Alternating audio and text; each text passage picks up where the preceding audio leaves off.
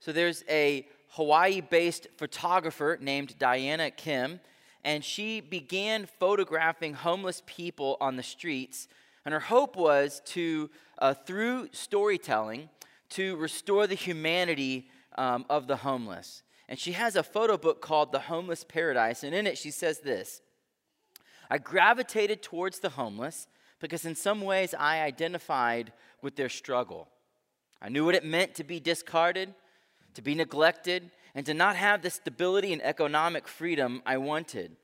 Overall, I understood their struggle because I had struggled in the same way. Diana had a hard life growing up, and when she was five, her father left her family. And so it was her and her mom, and they, they would bounce from place to place in search of a permanent home. Sometimes that meant they stayed with friends, sometimes relatives, sometimes just parked in a car for the night. But eventually, her and her mom found their way, and she became a humanitarian photographer. But one day, while she was out photographing the homeless, her worlds collided. And while she was taking these photos, she looked through the viewfinder, and for the first time in over 25 years, she saw her father. Right there in the viewfinder, her father. The man who she remembered abandoning her as a child was now homeless, unwashed, unkempt, dressed in rags, worn thin from a bitter life, and worst of all, he didn't even recognize her. Didn't recognize his own daughter. You can imagine the emotion that she felt in that moment. You can imagine all the questions, all the thoughts. And as she made her way towards him, she found the courage to call out to him. She called out to him, and he didn't look up. She called out again. He didn't turn around. And you can imagine the, the pedestrians on the streets, they, they see this scene unfolding, and some people kind of stop to figure out what's going on. And then she describes what happens next. The vast emptiness between us was broken by a woman who approached me and said, Don't bother. He's been standing there for days. Part of me wanted to scream at this woman and the world for being so callous. I wanted to yell that he was my father and she was a heartless person not to care. But I realized that none of that would change the circumstances. So instead of screaming at her, I faced her and said, I have to try. Now, why did she want to scream at this woman? Why did she feel this impulse to rebuke this pedestrian? Was it simply that this homeless man was her father? Well, certainly that's part of it. But I think there's more to it than that. See, the whole reason Diana was out there photographing the homeless was to restore humanity to the homeless, to use storytelling as a way to soften calloused hearts to the unhoused.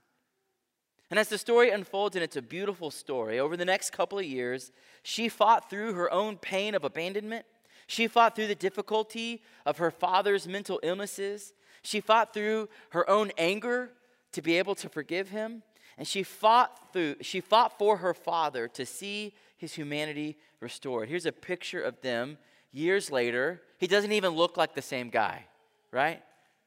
There they are, joined together again.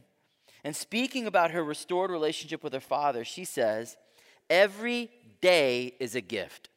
Some days are more challenging than others, but seeing my Father in the flesh is a constant reminder of the strength of the human spirit and how precious life is.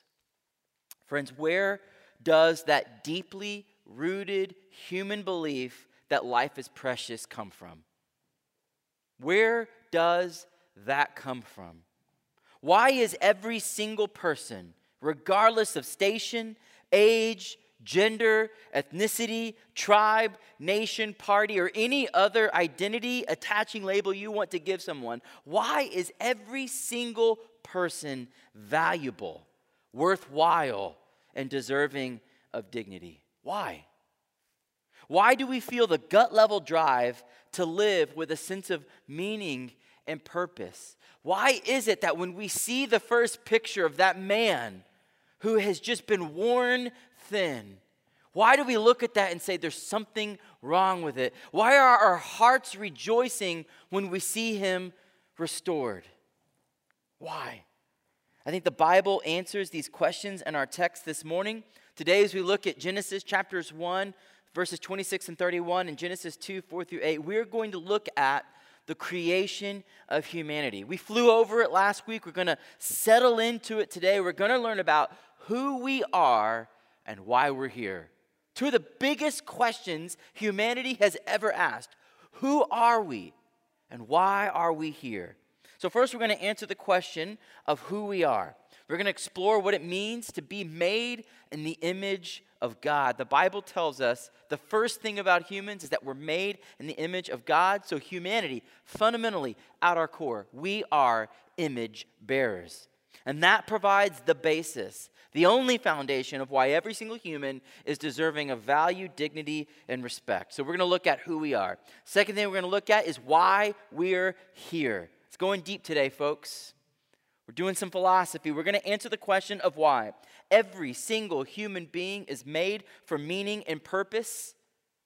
That did not happen because of evolution. It happened because God gave us a sense of meaning and purpose. And life is more than mere survival and taking up space. We were made to live with a sense of meaning and purpose as we fulfill what the Bible calls the cultural mandate. We'll unpack that today. So let's start together in verse 26 as we answer the first question of who we are. Look with me, and the words will be on the screen. Then God said, Let us make man in our image after our likeness. And going down to verse 27, so God created man in his own image. In the image of God, he created him, male and female, he created him. Now, at this point in this first creation narrative, we are at the second part of the sixth day. The first part of the sixth day was the creation of, of animals, and now we've gone into this second movement of day six. And we've seen in days one, two, and three the forming of the earth. We talked about how God establishes the forms of the earth. And then, uh, uh, and, and, as God uh, created the earth and made it habitable, that's where we get the, the land and the, the separation and the boundaries of the ocean. And then in days four to six, God is filling the earth. So he's taking the forms he's made and now he's filling them. And he fills it with creatures to live in harmony and to the glory of God. And at this point, up until this point, there has been a consistent pattern uh, to the filling and the forming. We see this pattern, and God said, and then what? And it was so. You see this happen over and over. God said, God speaks, and then creation comes about. It was so. And not only that, but as God fills the earth with different forms of life, Moses tells us that each one were created according to its kind. So the, the livestock was created each according to its kind, and the, the creepy things that freak us out when we walk into a room. Each one of those was created and formed according to its kind. And we see God creating different taxonomies as creation multiplies, and it will do so according to this pattern established by God for each creature according to its kind. But did you notice a change? When we get to verse 26, the pattern changes. Anytime in Scripture, when there's a pattern established, when that pattern changes, it's meant for us to go, hey, clue in here. You got to remember, this is an oral culture. They're not writing this down. So you use these kind of, of listening devices. You say things in patterns. You do things so that you can memorize it.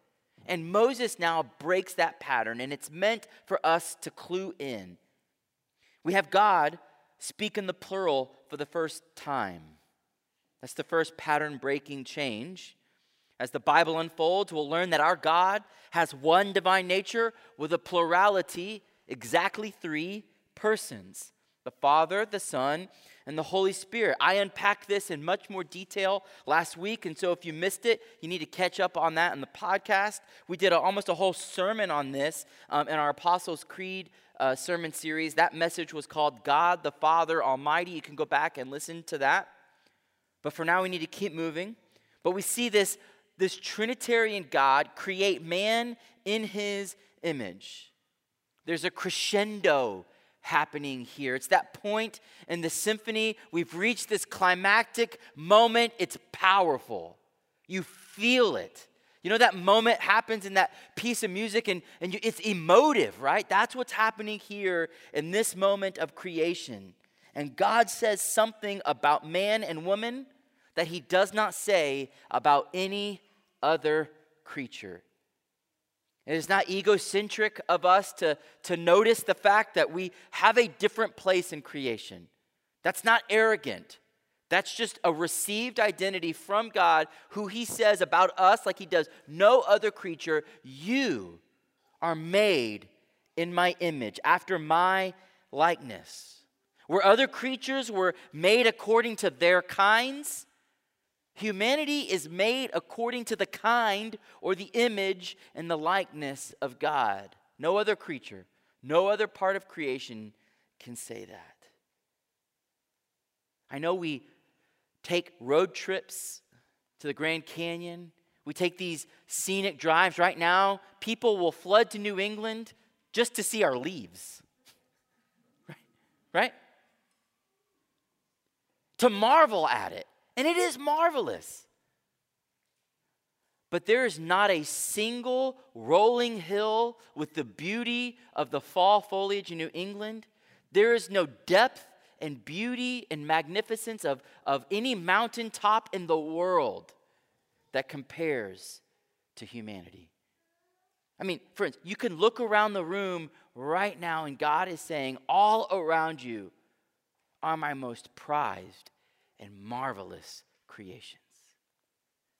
You don't have to drive to the Grand Canyon to see the wonderful works of God. You can literally, right now, just look around. Who are we? Human beings are fundamentally image bearers. We are created in the image of God. Now you might be asking, well, what does that mean? What does it mean to be an image bearer, to be created in the image of God? I think it means at least three things. There's a lot, there's whole books written on this. I've got a sermon, okay? Number one, the first thing we learn we are created. We are created. Now, it should be obvious, but as we find in our culture, we, we have, we're really good at missing the obvious. To be created in the image of God first means we're created. We are creatures, which means we have a creator. We are not self existent nor self created. We did not will our own creation. But neither are we cosmic accidents accountable to no one. We were created by the willful intention of a thoughtful creator. And as such, we are his. Psalm 100, verse 3, the psalmist says, Know that the Lord, he is God. It is he who made us, and therefore we are his. We are his people and the sheep of his pasture. There's an intuitive principle that everyone knows if you create it, it's yours, right? Everybody gets that. If you make something, guess what? You have creative rights over it. In fact, if someone takes what you've created, what do we do? We sue them, right? Because there's this intuitive reality. If I've made it, if I came up with it, it's mine. And I have the rights over it. Trevin Wax at the Gospel Coalition writes this Cultural forces conspire to fool us into thinking that we create our own meaning in life and that we determine our value and destiny. For this reason, we resist the notion that there is someone above us to whom we are accountable. We hate the idea that our freedom is in any way restricted by our limits as creatures or by moral constraints. God is God and we are not. He goes on to say, whether we acknowledge him and receive his truth or we ignore him and reject his truth, that's all we can do. We are either receivers or rebels. That is the choice before us. There is no middle ground. Friends, we are created, and therefore we have a creator, and we are accountable to him. He made us, he owns us. We are his, and as such, we are responsible and accountable to Him as our Creator. And you either receive that as good news this morning or you will spend your life rejecting that. There is no middle ground between those two. So the first thing we see is we are created. But number two, we're not merely created, we are valuable. Number two, the implication of being made in the image of God is we are valuable. Now, I want you to remember, I've tried to set the context for this, this book. We have to remember that the, the, the first people who would be hearing this. Remember, this would be the Israelites who've been delivered out of 400 years of slavery. They, they're in their rearview mirror is Egypt, and in their foreground is they're headed to the promised land. And this is the people who are hearing this for the first time. See, in the ancient Near Eastern worldview, it was understood that people could bear the image of God, but only royalty. Only royal kings and pharaohs and highest leaders bore the image of God. So, pharaohs and kings were made in the image of God because they were reigning and ruling and representing God. But never in a million years would the common everyday person assume that they were made in the image of God. I think as Christians, we often, we've heard that phrase before and we take it for granted, but I want you to try to uh, hear this the way the Israelites would have heard this. They've never heard that concept before that the everyday person could be made in the image of God, let alone a people who've been enslaved for multiple generations, going back as far as they can remember. Think about it. How many people in your generation and your history can you name back? Some of you can name one. You know, like I know who my my, my grandparents were. Some of you can go great grandparents. Uh, maybe less of you, great great. There's a certain point where you're like, and I don't know after that anymore, right? As far back as any of these people could remember, they were enslaved. Imagine hearing that for the first time. Their only value has been in the labor they've provided, and Moses just told them, You, yes, you, yes, you former Hebrew slaves, every single one of you, in fact, every single human being bears the image of God and is given the task to reign, rule, and represent him, just like those kings. This would have been scandalous in the ancient world. This would have been revolutionary. Not only that, listen to how Genesis 2 recounts the creation of the first man, Adam. In Genesis 1, it's like an overview. Genesis 2 is zooming down closer to look at it from a, a, a close up and personal kind of way. Look what Genesis 2 says. And then the Lord God formed the man of the dust from the ground and breathed into his nostrils the breath of life. And the man became a living creature. And the Lord God planted a garden in Eden in the east, and there he put the man whom he formed.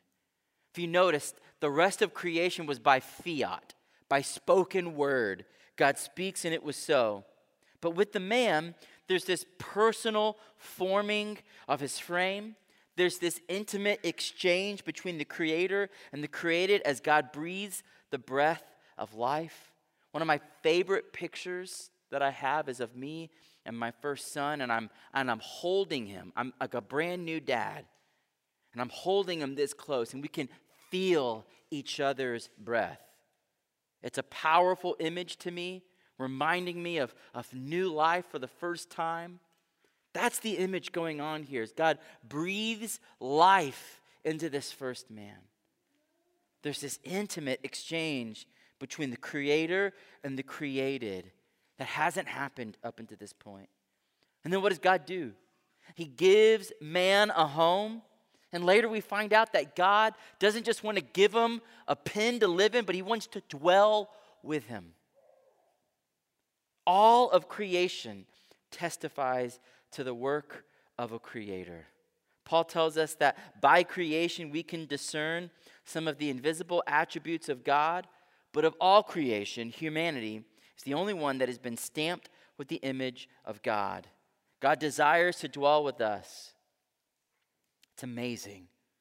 And there's no limit to what a finite being can do to fully, and, and though there is a limit to what a finite being can do to fully represent the infinite, and I know sin has crippled humanity now from accomplishing this beautiful mission. We might say that the, the image of God has been marred in man. Nonetheless, humanity was created with the dignifying role of showing the world what God is like. God said, you know, it, it, was common in that time period when a new king became king to make molden images of himself and have them uh, put throughout all of, uh, uh, of their empire, right? There's not media happening. We do that today through television and social media, right? But in those days, that didn't exist. So they would create these statues. So that way, everywhere you went, you would see a reminder of who is king. Well, when God decided to do the same, He didn't create molten images. He created humanity and said, Everywhere you see another human being, you are seeing a representation of me. Part of my image is in them. And the moment you grasp that truth, the moment you let that truth percolate down from the intellect and the head down into the level of your soul, you immediately gain a sense of dignity, worth, and inestimable valuable value. That is why every single human being is inherently endowed with dignity, worth, and value. If you have a materialistic or naturalistic or atheistic worldview, you believe that human beings and everything else is really just a matter of biological and chemical combustions of an accidental existence. And friends, if there is no God, then there is no value to anything except what we arbitrarily assign to things. And if we're just arbitrarily assigning value to things, guess what? We can arbitrarily take it away. We can always change our mind. If it's subjective, then it's subject to change. I'm not saying that naturalists or atheists don't believe that human beings have value. I'm just saying they have no basis for that belief. They're literally stealing that belief and value from our worldview. It's inherent in them, but they're not acknowledging where it comes from. The only basis for human dignity and value is that it's been given to us by our Creator. The Christian story alone provides the basis for the belief that human beings are inherently valuable. That's why these verses in verse 26 are so important. God has stamped us with his image, and that is his divine declaration that every single human life is sacred, precious from the moment of our conception to our very last breath. Listen, regardless of the situation, regardless of your status, regardless of uh, how smart you are, regardless of how much you can contribute to society, that is not the basis of your value and your worth. If you stop producing, if you stop becoming valuable to society, you do not lose your worth. This is the basis of why Christians should be declaring categorically and condemning every form, kind, and degree of racism and ethnocentrism. We should be the loudest on this, guys, because we have the basis for why it's fundamentally basic. The issue of abortion for the Christian is not fundamentally a political issue. I know the issue has been politicized, but the issue itself is fundamentally an imago Dei issue. Human life, from the moment of conception to our very last breath, regardless of any situation you want to come up with, is valuable. Now, I'm not saying these issues don't have complexities to them. They are wildly complex. I'm not saying that figuring out questions of policy are easy because they're not. Both of these issues have policies behind them and working outs in them that should be thoughtfully considered. And it's well beyond the scope of this sermon to address how we can solve these systemic problems of sin with solutions that are compassionate and personal. And that's not what the point of this sermon what I am saying is that because humans are made in the image of God, every single life, from the moment of conception to the final breath, is valuable and worth dignity, respect, and protection. I know there's a tenderness to all of these issues. There's personal stories behind every single one of these issues. Whether we're talking about racism or abortion, I know just those words are charged. That may be a part of your past. It may even well be something you're struggling with right now. And so, as your pastor, I am not trying to gloss over those things. And we can have time to cry and to sit and to listen and to hear and to affirm that God loves you no matter your past. All of that is well worth a conversation. But I would not be loving you if I did not tell you the truth from God's word that every single life is precious. It just is. Not because I'm saying it is, but because God says it is.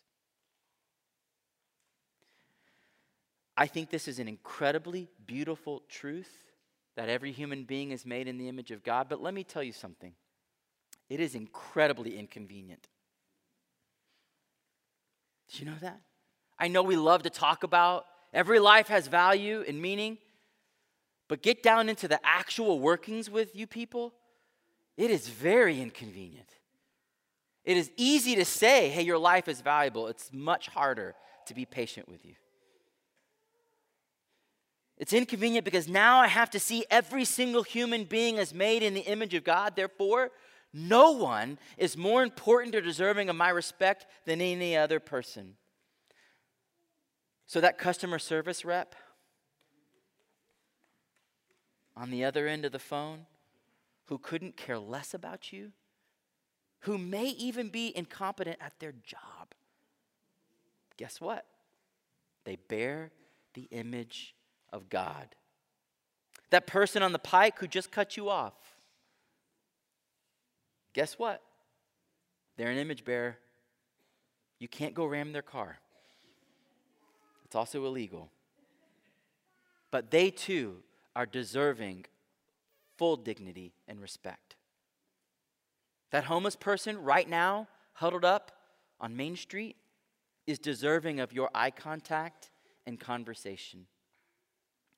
That person who disagrees with you all the time, who just gets under your skin.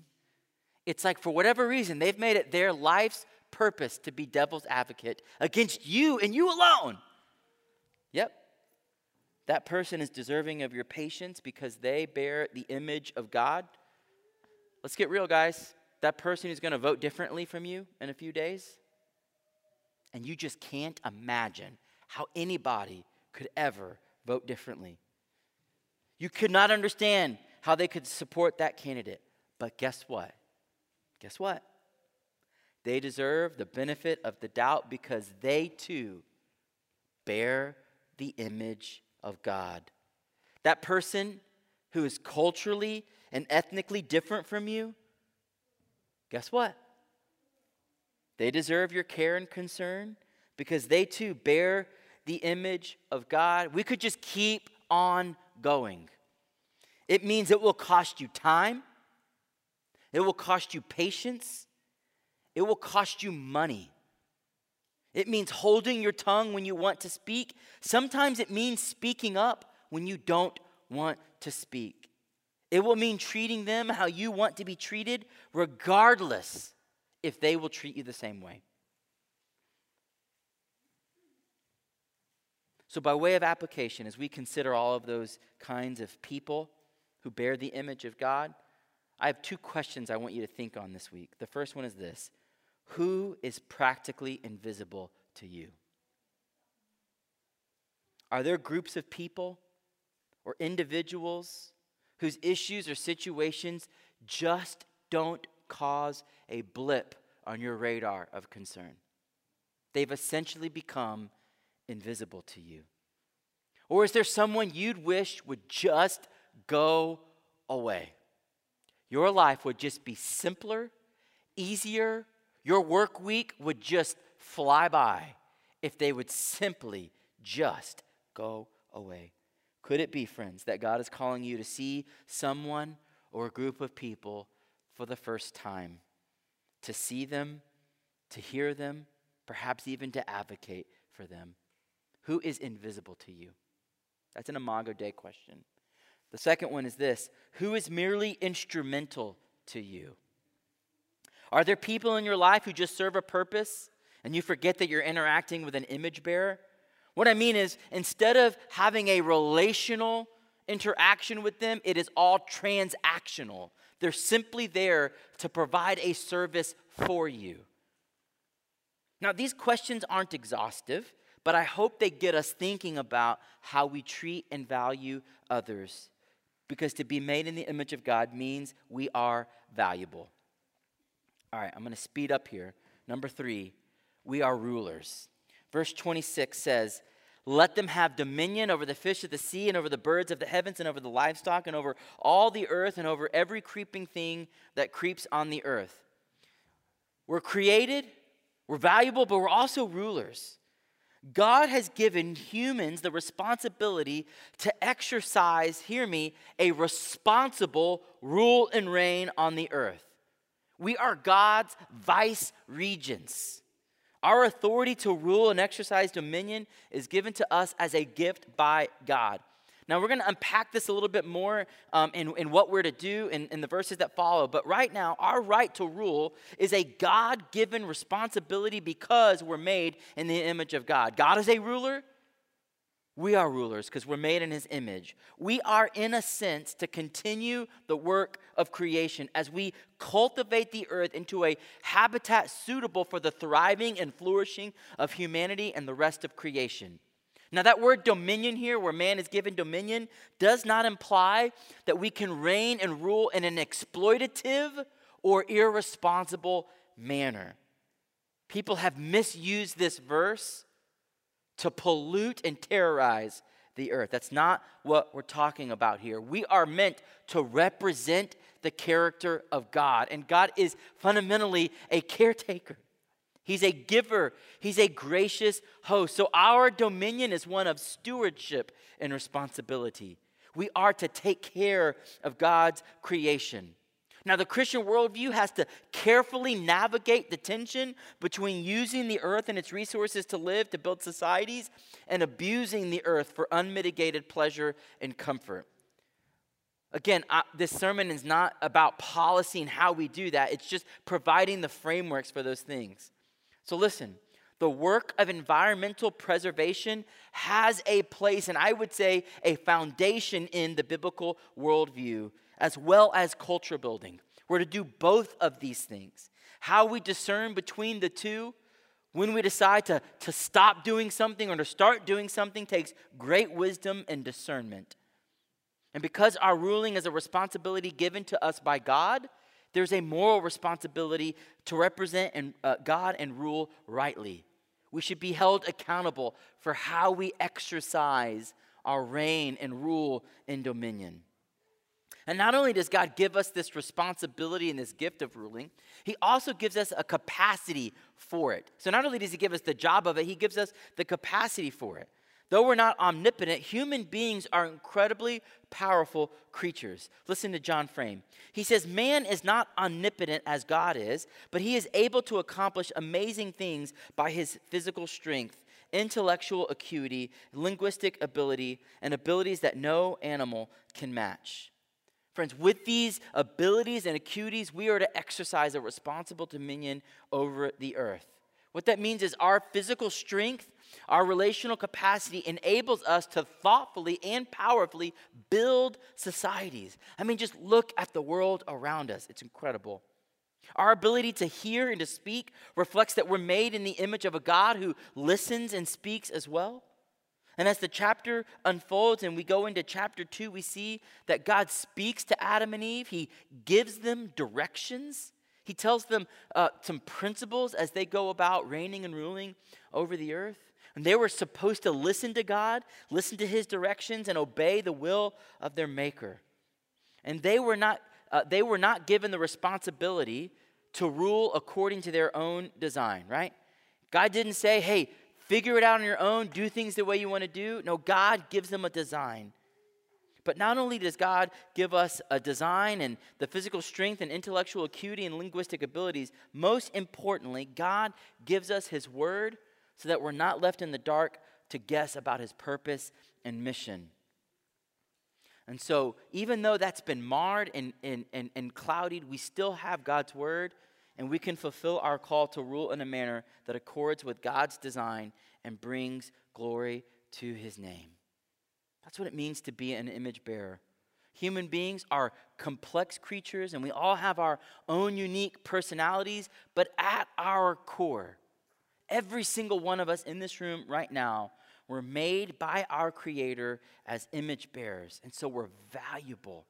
And we have a responsibility to rule and reflect God's character. That's who we are. Now, the second question, and this one will go by much quicker why are we here? Who we are and why are we here? Genesis 1 28 to 31. God blessed them, and God said to them, Be fruitful and multiply, and fill the earth and subdue it. Have dominion over the fish of the sea, and over the birds of the heaven, and over every living thing that moves on the earth. And God said, Behold, I've given you every plant yielding seed that is on the face of all the earth, and every tree with seed in its fruit. You shall have them for food. To every beast of the earth, and to every bird of the heavens, and to everything that creeps on the earth, everything that has the breath of life, I've given every green plant for food. And it was so. And God concludes by looking and saying, Everything he had made, behold, it was very good, evening and morning, the sixth day. So God has just formed and filled the earth, and now we're given the same task. Did you see it there? In verse 28, God tells Adam and Eve to subdue the earth and have dominion over it. That's God saying, form things. He also says, be fruitful and multiply and fill the earth. That's the filling part. So God forms and fills, humanity forms and fills. We're made in the image of God, and so it makes sense that we would have the same kind of forming and filling work. Did you notice God inviting us into his work of creation? God does the things that only God can do, and then God gives us a responsibility to extend his creation. And though we don't create in the exact same way that God does, our work resembles God's creative work. Again, as we subdue and um, exercise dominion of the earth, it doesn't mean in, a, in an exploitative uh, kind of way. We don't exploit creation, we steward it responsibly. And our responsibility to fill and subdue the earth is sometimes called the cultural mandate. If you're looking to write things down, write that word down the cultural mandate. This is where God says, He blessed them and He said, Be fruitful, multiply, and fill the earth. It's a mandate because God commands the, the man and the woman to do this. He doesn't say, Hey, if you get around to it, it'd be great uh, if you could fill the earth with more human beings. It's not optional. Man and woman are not self sovereigns, they serve under the authority of God. They're accountable to their Maker. And so God tells them what to do. And it's his right and responsibility to do so. And this term, uh, cultural mandate, that word cultural conveys this idea of cultivation. In Genesis 2 15, he describes the work of humanity like this The Lord God took the man and he put him in the garden to do what? To work it and keep it. That word for work means to cultivate, it means to produce, that word for keep means to protect. And so God is saying, Look, I want you to um, begin the work of cultivation here in the garden. But he says, What? Be fruitful, multiply, and fill the earth. So it wasn't meant to just be this little bitty garden. It was meant to, to, to, to go beyond. It wasn't meant to end there. Another way to say it is what was started in the garden was meant to expand to the ends of the earth. The earth, as it was created, formed, and filled by God, was this world full of potential. Seven Mile, do you see that? Do you see that God had created something and then it, it, it's just beaming with this potentiality as, as mankind is meant to, to, uh, to cultivate, build societies, build cultures that, uh, that, that declare and display the glory of God? Our first parents are given this purposeful and meaningful work to take all this rugged potential and make it a reality. To form and fill the earth where human life and life all around could thrive and flourish. So, what's involved in that? Well, for starters, humanity is given the task of filling the earth with more humans. God is not going to populate the earth by mass creation. He's given Adam and Eve roles to play in procreating and populating the earth. Now, this should be obvious, but again, our cultural moment, the most blatantly obvious things are obscured. Man needs woman to fulfill the tasks of filling the earth. Likewise, woman needs man to populate and fill the earth. Multiplication does not happen without a man and a woman. It is biologically impossible. And here we see God establishing a pattern and a design for human multiplication.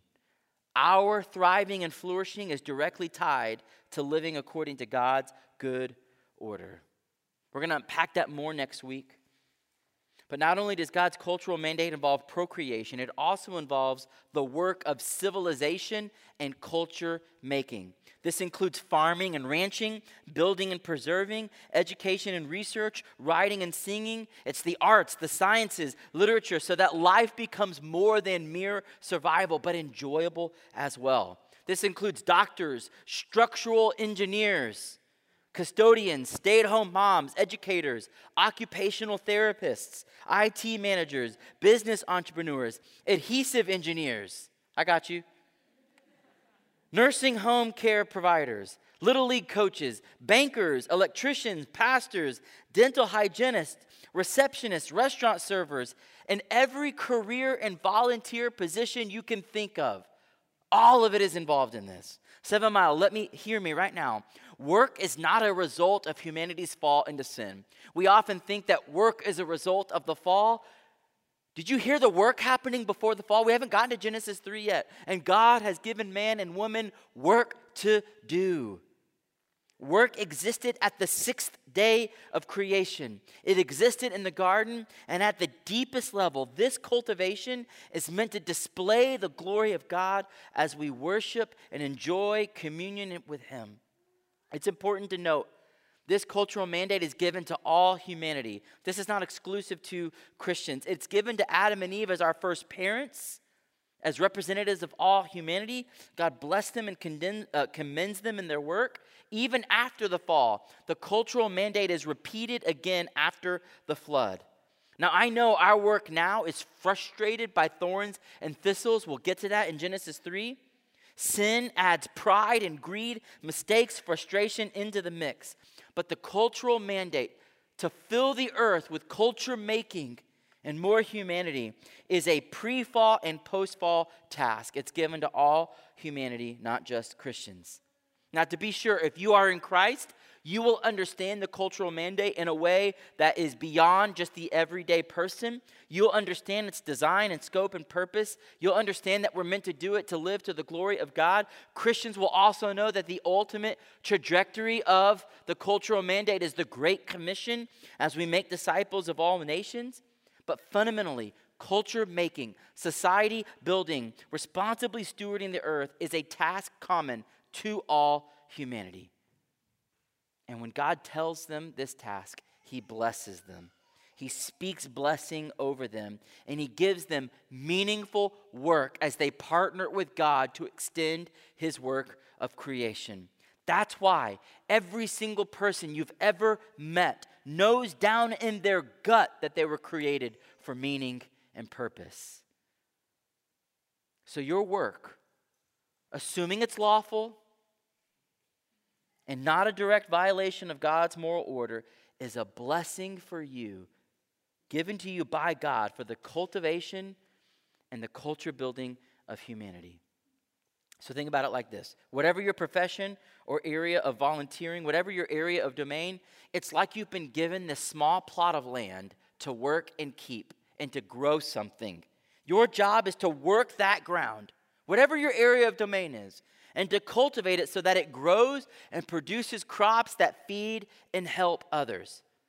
Again, you may not be a farmer, but whatever your role is, we're meant to add value to the culture around us. In that sense, all work is sacred before God. Everybody's work in here matters because in God's design, all of our work is interwoven in such a way that together it enables humanity and all of life to thrive and flourish. People often think that it's only my job that's sacred because I'm a pastor. My work is not any more sacred work than making structures that won't fall down on people. That's sacred work. Ensuring that this uh, beam will carry the load is sacred work, enabling humanity and his culture to thrive and flourish. Paul says it like this in 1 Corinthians 10:31, whether you eat or drink or whatever you do, insert your job there, do it all to the glory of God. Friends, good, honest work builds God's kingdom. In his book Work Matters, Tom Nelson writes, one of the primary ways we tangibly love our neighbors is to do excellent, God honoring work in our various vocations. We talk a lot about loving our neighbors. Part of the way we love our neighbors is by doing good, God glorifying work. So, this week, whether you're a teacher, a physician, an attorney, a businessman, or a plumber, whatever your job role is, your job is to do your work for the glory of God and the good of our neighbors. That's why we're here. We're built for meaning and purposeful work. So, who are we? Image bearers.